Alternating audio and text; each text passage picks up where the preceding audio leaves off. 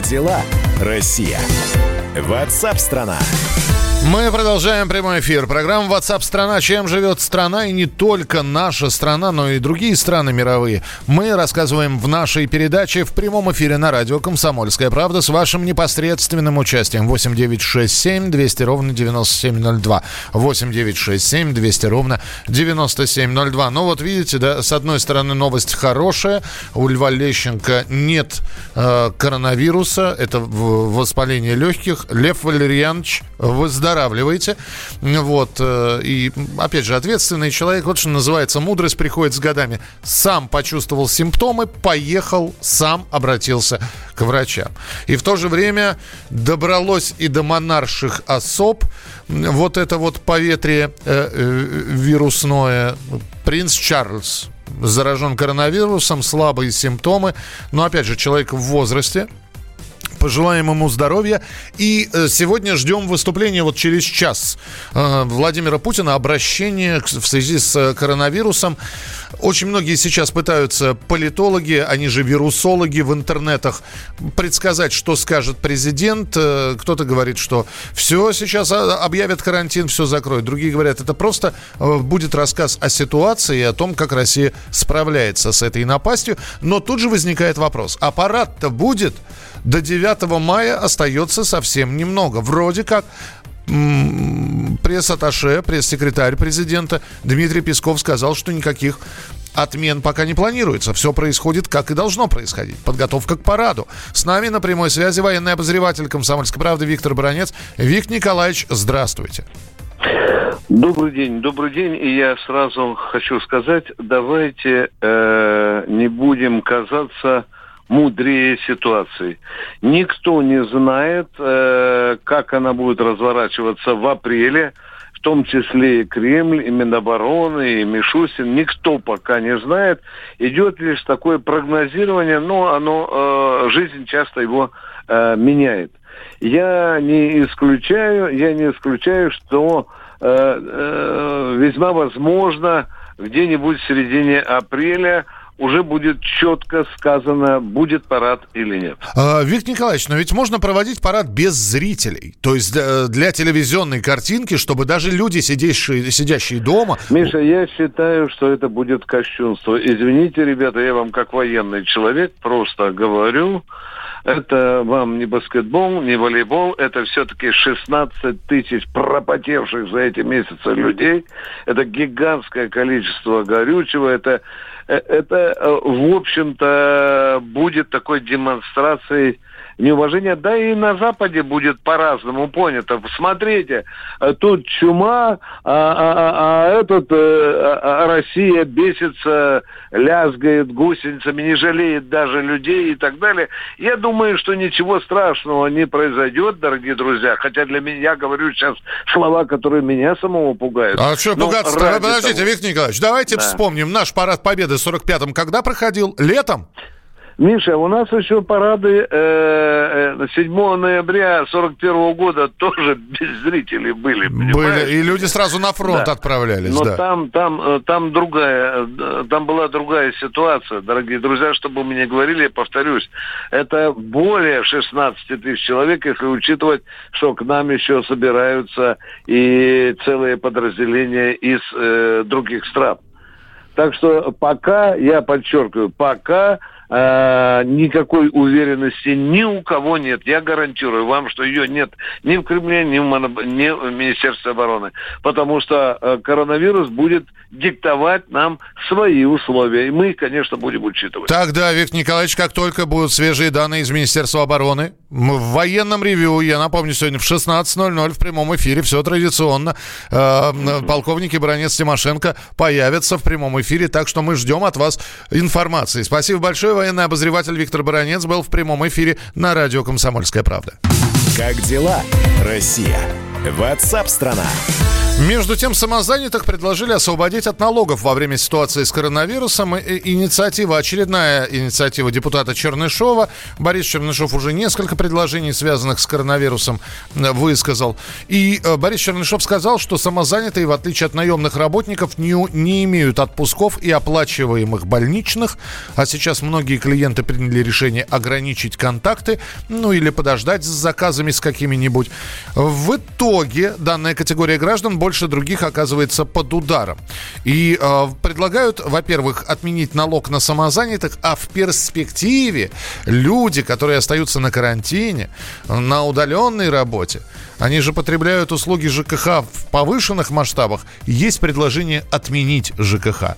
Я вот не знаю, насколько отменить в нашей стране вообще что-то можно, но тем не менее на прямой связи со студией экономист Павел Кобяк. Павел, здравствуйте.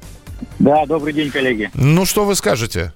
Не, мы-то аплодируем стоя просто. Отменить штрафы, кредитные каникулы, ЖКХ, налоги, все отменить. Ну, вы знаете, честно сказать, не очень поддерживаю эту инициативу. Значит, я скажу, что сама мысль достаточно правильная и верная, но вот, возможно, стоит ее реализовывать немножко в других направлениях. Почему? Объясню. Например, возьмем самозанятых, да, которых предложили освободить от налогов. Ну, давайте возьмем сначала для того, какой процент у нас самозанятых в стране имеется. Давайте этот процент сравним с теми, с малыми предприятиями, которые делают какую определенную часть экономики для страны. И мне кажется, что в данном случае вопрос о налогах, о снижении налоговой какой-то нагрузки стоит вести не для самозанятых, у которых нет работников, а именно о малом и среднем бизнесе, который дает рабочие места. Поэтому в этой части идея хорошая, но я бы проработал про субъект, кому дать эти налоговые послабления. По части ЖКХ здесь, опять же, да, палка о двух концах получается. Если мы возьмем сейчас, да, люди сейчас находятся дома, да, они потребляют какое-то количество энергии больше, воды и света, и тепла, да, ну, в силу наших сегодняшних погодных условий. Но, опять же, если мы возьмем и простим этот долг, то что будет с управляющими компаниями, с компаниями теплосетевыми? Ведь тогда, получается, они начнут разоряться, банкротиться и так далее. И в данном случае мы опять получаем палку о двух концах. То есть, с одной стороны, кому-то хорошо, но с другой стороны, кому-то плохо. И в данном случае, возможно, стоит рассмотреть такие варианты, как, например, о реструктуризации, о снижении каких-то начислений с точки зрения именно на какой-то период времени. То есть не простить все полностью, а именно снизить, но в последующем перераспределить на какие-то там года и получить какую-то субсидию от государства, ну, в связи с такой ситуацией в стране. Я прямо чувствую сейчас, как руководители жилищно-коммунальных контор сидят и кивают головой вам в такт и говорят, да, как же мы сразу-то не... Сейчас мы начнем сокращать. Павел, ну, спасибо в любом случае. Да, это, наверное, было бы правильно. Павел Кобяк, экономист, был с нами на прямой связи. Но, друзья мои, здесь перерасчеты за теплое лето никак многие получить не могут.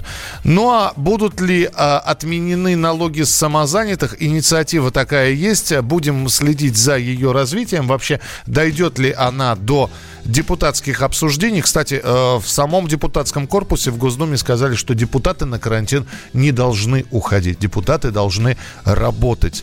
Вот такое было сделано заявление. Через минуту продолжим. Оставайтесь с нами на радио «Комсомольская правда» в программе WhatsApp страна. О, прекрасная даль, поглотившая небо,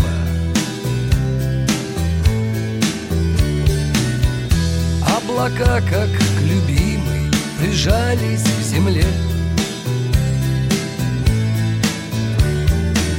Где ты, я под простой, да не скошенной крышей, ищем друг в друге тепло. Что нам ветер, да на это ответит, несущийся мимо, да сломавший крыло и упав между нами, так недолго любимый.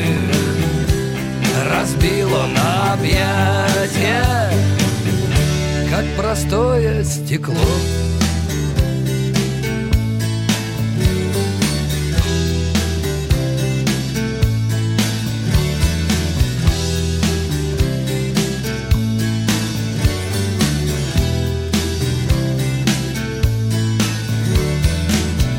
Мы стояли на прошлом, мы ждали начала. Прижимаясь к стене, где исчезли они, где еще одну жизнь одна смерть обвенчала. Пары вспышек огня, да в эти смутные дни. Что нам ветер, да на это ответит, несущийся мимо, да сломавший крыло и упав между нами, так недолго любимый, разбил он объятия, как простое стекло. Итак, группа ДДТ, Юрий Шевчук, «Комсомолка» побольше задорных песен. Ну вот, чем вам не задорный Юрий Шевчук. Вполне себе. Опять же, в наших песнях слышна человеческая мудрость. Я надеюсь, ее увидите в ваших сообщениях. Как дела, Россия? WhatsApp-страна. Георгий Бофт. Политолог, журналист, магистр Колумбийского университета, обладатель премии «Золотое перо России» и ведущий радио «Комсомольская правда».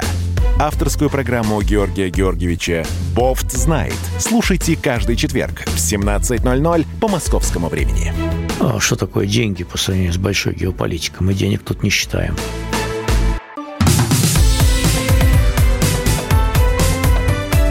Как дела, Россия?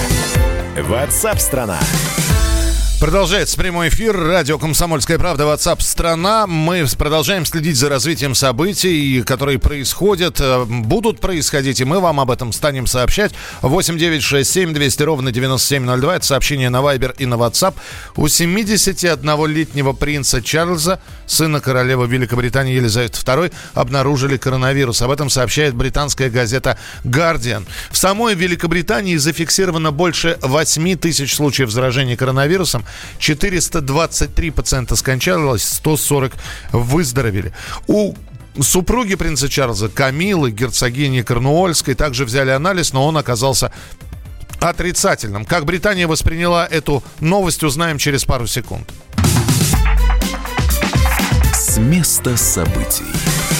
На прямой связи со студией собственный корреспондент «Комсомольской правды» в Лондоне Михаил Озеров. Михаил, здравствуйте.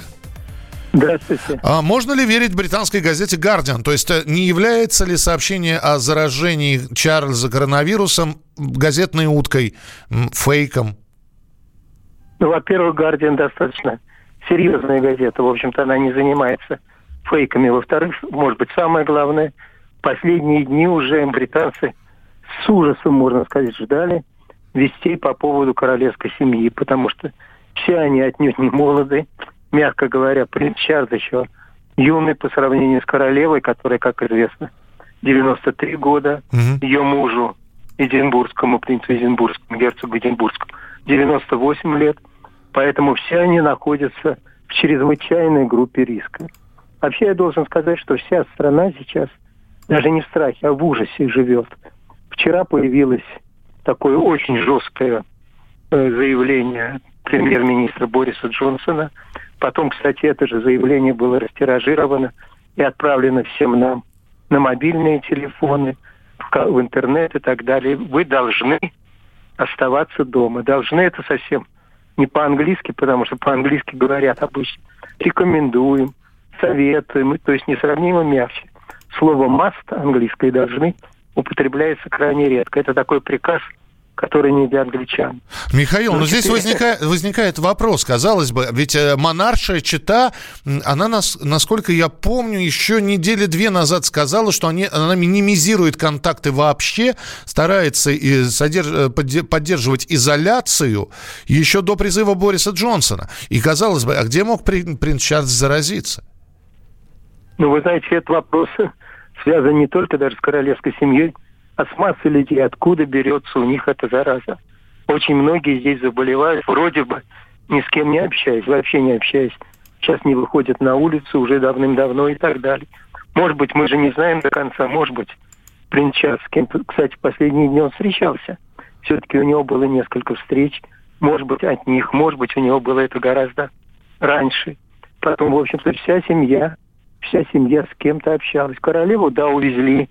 Из Букингемского дворца увезли в Виндзор, но все равно это не гарантия, отнюдь не гарантия. Это еще больше усиливает страхи людей, потому что непонятно, действительно, откуда берется вирус, тем более у самых вроде бы защищенных личностей, как королевская семья. Понятно. Тем не менее он берется, этого, в общем-то, я повторяю, ждали.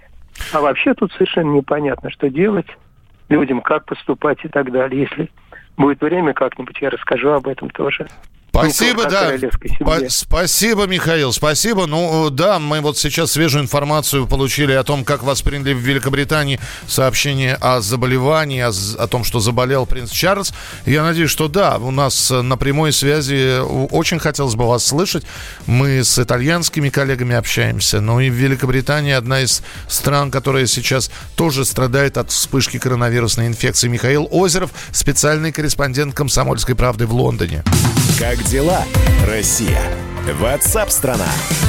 Ну а в Кремле пообещали помочь всем пострадавшим из-за коронавируса. Как заявил пресс-секретарь президента Дмитрий Песков, государство использует для этого все необходимые инструменты. Пытаемся сейчас услышать Дмитрия Пескова. И почему-то не получается. Ну, давайте, дубль 2. Пресс-секретарь Дмитрий Песков о поддержке бизнеса. Именно вчера, я уже сказал вам, состоялось совещание, на котором началось такое комплексное обсуждение возможных мер поддержки экономики нашей страны, малого и среднего бизнеса, граждан в отдельности и так далее и тому подобное. Естественно, это обсуждение будет продолжено. Что касается распечатывания кубышки, то смотря что называть кубышкой, здесь нужно все-таки оперировать профессиональными терминами. Безусловно, государство обсуждает и намерено оказывать помощь всем, кто оказался в трудной жизненной ситуации в связи с кризисом. Я бы обратил внимание на слова Дмитрия Пескова «помочь всем пострадавшим». А в самом начале программы WhatsApp страна, если вы ее не слушали, с самого начала я напомню, у нас был тоже эксперт, тоже экономист, прогнозист, который сказал, что если всем помогать, то никакой кубышки не хватит. Так все-таки наверняка будет разделено, кому помогать в первую очередь, кто должен стоять в очереди. На прямой связи со студией управляющий партнер компании «Гебель и партнеры» Сергей Гебель. Сергей, здравствуйте. Здравствуйте. Добрый день. Понятно, что помогать нужно, наверное, точечно, наиболее пострадавшим, кто сильнее сейчас несет убытки. Но когда говорят обо всех, это, с одной стороны, надежда для тех людей, у которых сейчас бизнес рушится, а с другой стороны, вот вы считаете, что всем можно помочь? Я считаю, что помощь может быть разной. Если речь идет о финансовой помощи, о деньгах, то, наверное, всем помогать действительно смысла нет.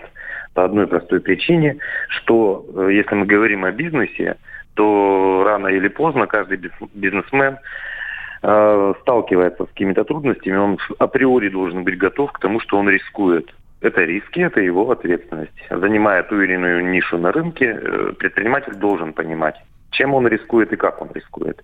Если говорить о других мерах поддержки со стороны государства, не связанные напрямую с выделением денег, то, наверное, было бы целесообразно все-таки эту помощь оказывать системно. И, наверное, большинству отраслей, которые начинают страдать от коронавируса. По моему глубокому убеждению, в ближайшее время практически все отрасли экономики будут задеты всеми последствиями, которые мы сейчас наблюдаем.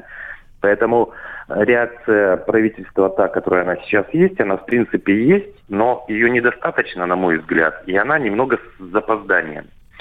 Поэтому, например, что здесь можно подразумевать? Можно предоставить наиболее пострадавшим микро, малому бизнесу, например, предоставить с поддержкой государства через государственные банки рефинансирование кредитов, те, которые сейчас не смогут они платить.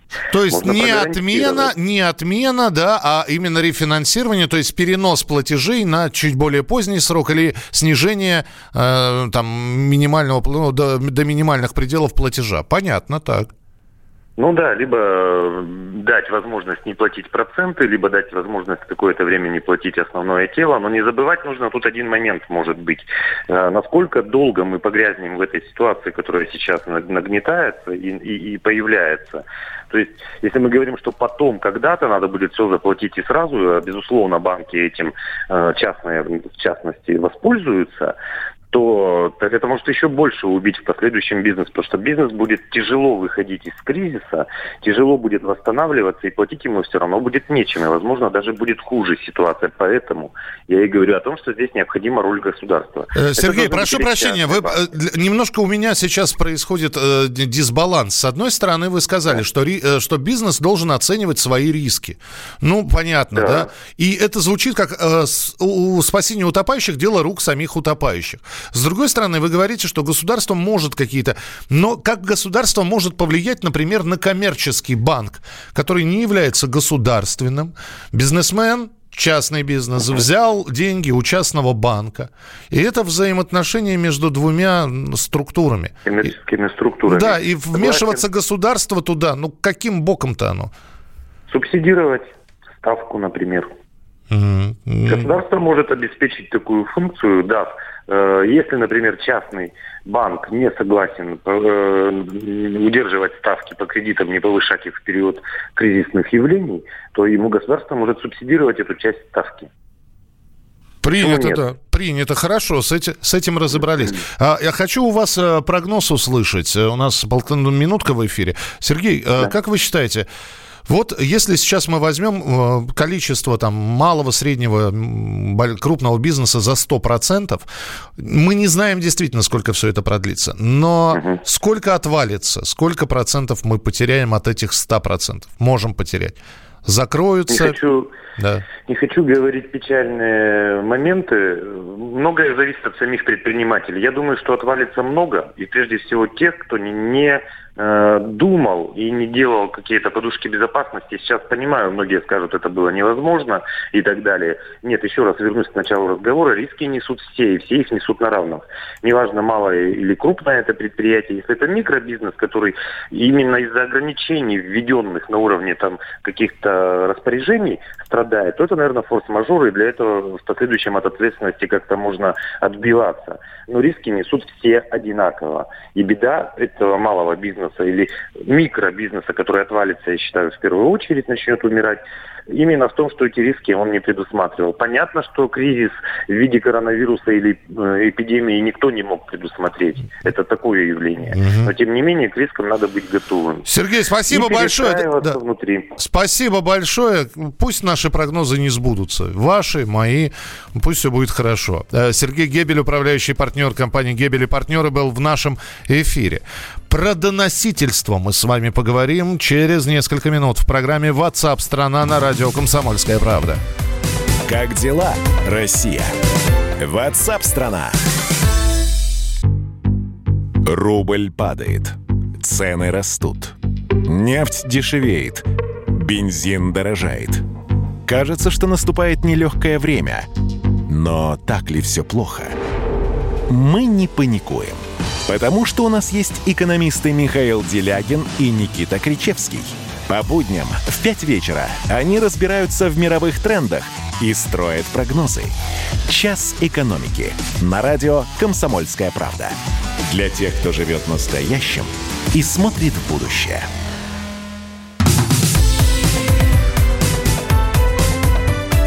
Как дела, Россия? WhatsApp-страна! Мы рассказываем, как живет Россия, как живет страна, как живут другие страны, но мы спрашиваем у вас, как вы живете. Вы присылаете сообщения текстовые и голосовые, а мы любим голосовые сообщения. 8-967-200-97-02. 8-967-200-97-02. Еще больше любим, когда вы звоните по телефону прямого эфира, и он вам понадобится сейчас. Нарисуем такую картину, что вы знаете, что ваш сосед вернулся из-за рубежа. Но он не самоизолировался, он ходит, ездит на работу. Вы об этом знаете. Вы знаете, что для того, чтобы не было угрозы распространения коронавирусной инфекции, хорошо бы, чтобы человек пересидел дома, самоизолировался. А еще, если вдруг у него симптомы есть какие-то, вы с ним встретились, а он чихает, кашляет, вообще глаза у него красные, вид нездоровый. Мне вот просто интересно, вы пройдете мимо или куда-нибудь сообщите? Потому что сейчас говорят о новой эпидемии, которая может возникнуть. Эпидемия доносительства. Тем более, что в России предложили ужесточить наказание за нарушение самоизоляции. Увеличить штраф до 1 миллиона рублей, если из-за того, что человек ушел из-под карантина и перезаражал других. Это штраф до 2 миллионов рублей или 5 лет ограничения свободы. Итак, вы знаете, что человек нарушил условия содержания карантина. Не сел на карантин. Вы об этом кому-нибудь сообщите или нет? Ну, а мы поговорим с нашим очередным гостем через пару секунд. Как дела, Россия? WhatsApp-страна. Ведущий радио «Комсомольская правда», колумнист Сергей Мардан на прямой связи со студией. Сережа, привет. Да, всем привет. Ну, ответь на мой вопрос. Донес бы я, да без сомнений, с песнями и плясками. Вот, если бы только докрутили бы какую-нибудь опцию вот, к сайту госуслуг, чтобы это можно было прямо сделать в смартфоне, я бы донес наполовину своих соседей по коттеджному поселку. Я испугался, я думал, что тебе нужна другая услуга, что за твое доносительство тебе небольшая денежка должна капнуть. Да нет, я от чистоты сердца готов это сделать. Меня на самом деле с самого начала бесконечно бесило, там расслабленность нашей власти, вот применительно к этим десяткам тысяч людей, которые уезжали, ну и, по-моему, прекратили уезжать за границу, может быть, вчера, только позавчера. Людям, на самом деле, плевать. Там, им плевать даже не на себя, им плевать на окружающих. Это вот новорусское сознание совершенно неистребимое. Там, посмотри, что происходит. Только вчера там в твоем эфире там говорили, что Аэрофлот привез 40 тысяч человек своими бортами. Так. То есть, которые уехали там за последние полтора месяца и готовятся привезти еще примерно столько же. Два вопроса. Почему эти люди должны возвращаться сюда за наш счет, за мой счет? И почему там та же московская и подмосковная власть, те аэродромы, которые до сих пор принимают, не развернули карантинные лагеря с колючей проволокой, чтобы они там сидели после возвращения из Марокко или из Гоа, как минимум в течение 2 недель. А лучше бы они сидели под, там и шили медицинские маски. Ну, что просто им не скучно. Слушай, было. Я сейчас слышу слова не мальчика, а мужа, который никуда не выезжает. В общем, давно уже не выезжает, да. И готов взять и сдавать. Как-то пахнуло, знаешь, так, 37-м.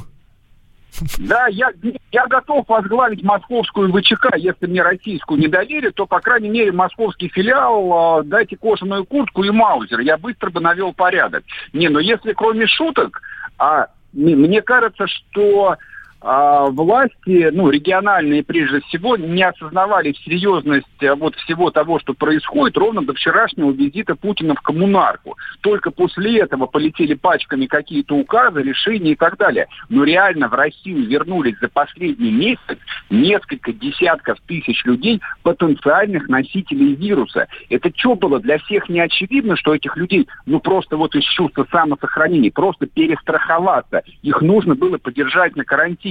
Зачем им разрешили приехать сюда? Они живут абсолютно своей обычной, естественной жизнью. Я их встречаю на улице, я их встречаю в супермаркете. Там те, кто прилетел из Франции, те, кто прилетели там с островов, там каких-нибудь экзотических. И вот эти люди реально живут рядом со мной. Они, конечно, слегка опасаются, но не сильно. В масках, даже в масках они никто не ходит. Сереж, я тебя услышал, да. Все, что вы думаете о Мардане, вы можете сегодня сказать ему.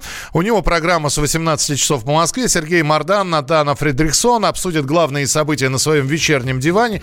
Вот туда, значит, весь народный гнев, если он будет. Вы сейчас услышали позицию Сергея Мардана. Он готов информировать, сдавать. Вы готовы? 8 800 200 ровно 9702. Телефон прямого эфира. 8 800 200 ровно 9702. Можете позвонить вот быстро. Прямо серию сейчас звонков будем принимать. Ужесточение делается для того, чтобы люди не вышли против принятия поправок... Куда мы залезли? А если за каждого, кого сдам, мне килограмм гречи будут давать, ухо развернусь. Понятно, спасибо большое. За вознаграждение сдам любого. Какое вам нужно вознаграждение? Напишите, пожалуйста. Очень интересно. На условиях анонимности голосовые сообщения можете прислать. Сдадите, не сдадите, просто интересно. Сдам, не задумываясь. Илья, из какого города, не скажу. Илья, у нас по телефону можно определить, из какого города вы. Из Питера звонок, здравствуйте. Здравствуйте. Константин, слушаю вас. Да-да-да, я вот хочу про что рассказать. Просто вот мне смешно на всю эту борьбу с коронавирусом смотреть. Я вот заболел, вызвал врача. Врач мне позвонил по телефону, спросил диагноз, симптом. Я говорю, у меня сухой кашель, температура небольшая. Он говорит, придите через 5 дней в поликлинику. Я пришел, взял там номерок какой-то непонятный там дополнительный и просидел почти 6 часов в поликлинике. В окружении других людей, небось, да, как обычно? Да, вокруг меня все кашляли, чихали, кто там с коронавирусом, еще с чем-то. Я к врачу, когда попал, говорю, а зачем это надо, чтобы я сидел оформлял больничный 6 часов? Я говорю, что вы мне даете? Назначения новые? Нет. В общем, это самое, у меня просто такая идея возникла, что все это бесполезно, потому что самый большой рассадник инфекции, это наши поликлиники. Я могу сказать, 42-я поликлиника. Санкт-Петербург, да, спасибо большое. Мардана намыло, Мардан молодец, поддерживаю. Молодец, Мардан, я за, очень правильно говорит. Чтоб не огорчать ведущего, пойду точить осиновый кол. Кого из нас? В Мардана огорчать не будете или меня? По 3000 за каждого сданного. Неплохие у вас расценки. На ваши маузеры у нас револьверы. Ага, да, на каждую хитрую попу мы знаем, что есть с винтом такое. 8 800 200 ровно 9702. Андрей, Красноярск, здравствуйте. Алло. Добрый вечер, у нас добрый день в Москве. Здравствуйте. Смотрите, на мой взгляд, вот тут проблема сдавать, не сдавать, ее надо было бы решить немножко по-другому. Возникла такая ситуация, от правительства требуется максимально короткие сроки обеспечить всех доступными тестами. Для того, чтобы даже желающий просто смотришь человек, для себя даже сделал тест, чувствуешь, что нормально, уверен, маску, перчатки. Все равно сохранение какое-то, самосохранение должно работать. У нас пока работает русский авось. Извините, я сразу вам скажу, как человек, немножечко погруженный в медицину. Это хорошо быстро тестом определять беременность и белок какой-нибудь, или сахар. А теста быстрого на коронавирус нет. Все равно должно какое-то время пройти. И нужно ли людям самостоятельно сдавать такие тесты? Черт его знает. Например, во Франкфурте штраф 25 тысяч евро, если скупают продукты. Это из Германии прислали. Здравствуйте, Мария, слушаем вас. Санкт-Петербург на связи, да, пожалуйста. Да, здравствуйте. Здравствуйте. Меня зовут Мария. Так. Подписываюсь под каждым словом... Сергея Мардана. Мардана, да, под каждым абсолютно словом. С начала февраля я никуда не летаю, хотя... Я делаю это постоянно и много раз за год, потому что уже тогда я понимала, что это потенциальная угроза и опасность как для меня, так и для моей семьи и для окружающих меня людей. Подождите, но вопрос был в том, что вы например, вы никуда не ездите, например, вы знаете, что ваша коллега куда-то съездила, не самоизолировалась, пришла на работу. Вы ее заложите? Сообщите кому-то. Я не считаю, что это называется заложить. Я сказала, подписываюсь под каждым словом. Все, я понял. Да. Я понял. С 37-м годом ничего общего. Я понимаю, да. Просто здесь через слово у нас в сообщениях доносительство и прочее. Я бы тоже это... не доносительство. Я бы тоже называл это... разумная, осознанная гражданская позиция. Только так это может называться. И только так современное общество может выжить. Спасибо. Я бы назвал это информирование. Спасибо. Пускай Мардан не завидует людям, приехавшим с отдыха. Порядок есть порядок, сдам. И финальный, давайте еще один телефонный звонок. Максим из Москвы. Здравствуйте, Максим. Да, Максим, я слышу на заднем плане. Ребенок кричит, а вас еще не слышу. Здравствуйте. Здравствуйте, здравствуйте. Сдадите человека, проинформируйте, выскажите свою гражданскую позицию. Да, однозначно. Я считаю, что таких людей нужно однозначно сдавать, как вы говорите. Любое слово пускай подбирают противники этого, сдали там, предатели, там, все что угодно. Но я считаю, что это однозначно должно происходить. И в частности, я хочу обратиться, так сказать, там и к вам, там, к ведущим, знаете, такая вот интересная тема. Почему тем, кто в это трудное время поехал отдыхать на халяву, так сказать, грубо говоря, там сейчас скидки идут, им сейчас и бюллетени бесплатно разразились, и то, и сё, 50-е. Они что, не знали про это? А люди должны сейчас страдать, их увольняют с работы, потому что платить нечем, отправляют неоплачиваемые отпуска. Почему они, люди, которые послушали государство, никуда не поехали, должны страдать, а те, кто поехали, так сказать, должны в этой ситуации получать бюллетени оплачиваемые. Я однозначно сдам и считаю, что это должно быть повсеместно. Спасибо. Вот спасибо. Принято. Принято, друзья. Спасибо за ваши звонки. Ну, в общем, тогда и будем так работать. Будем брать какую-то тему, обсуждать вместе с вами. Вы будете рассказывать о том, как вы живете, как поменялось ваше мышление, если оно вообще поменялось в связи с угрозой коронавируса. Ну и напомню, через 15 минут обращение Владимира Путина. Тоже про коронавирус. Послушаем президента и узнаем, что он скажет. Не выключайте радио «Комсомольская правда». Впереди все самое интересное. Продолжение следует. Как дела, Россия? WhatsApp-страна. Первая радиогостинная страны. Вечерний диван. На радио «Комсомольская правда». Весь вечер с вами на диване. Трехкратный обладатель премии «Медиа-менеджер», публицист Сергей Мардан и журналистка-телеведущая Надана Фридрихсон обсуждают главные темы дня с экспертами и с вами. Ежедневно, по будням, в 6 вечера по Москве. 2 часа горячего эфира. «Вечерний диван» на радио «Комсомольская правда».